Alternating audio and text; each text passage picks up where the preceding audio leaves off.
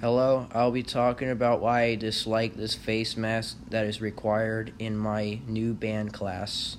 I hope you enjoy. And if you think this podcast is lame, I wouldn't blame you because this is the lame clarinet kid.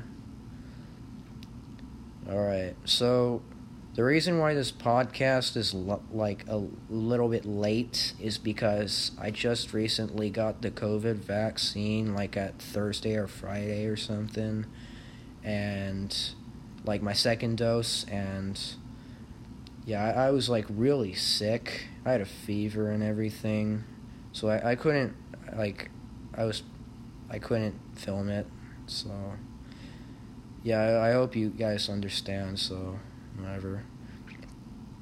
So so anyways, uh, these face masks uh, had like this uh, like a, a hole, like an elastic hole in the middle, and you'd have to like pry it open with your like your, with your fingers, and then you'd have to put the mouthpiece somehow through the mask and into your mouth, of course, but it was very difficult because it kept on closing up and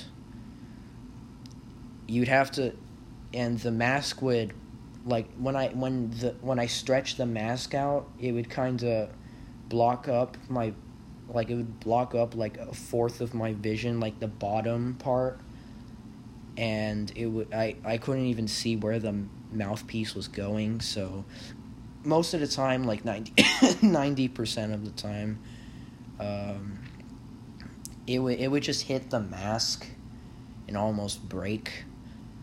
Yeah, that was very infuriating. Um, I have I have no like there is there is literally a hole in the mask.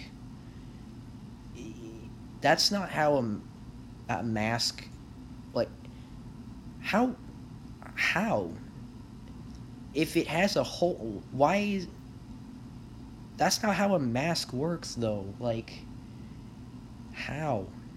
I, honestly I, I don't even care. I mean whatever. This is the lame clarinet kid signing off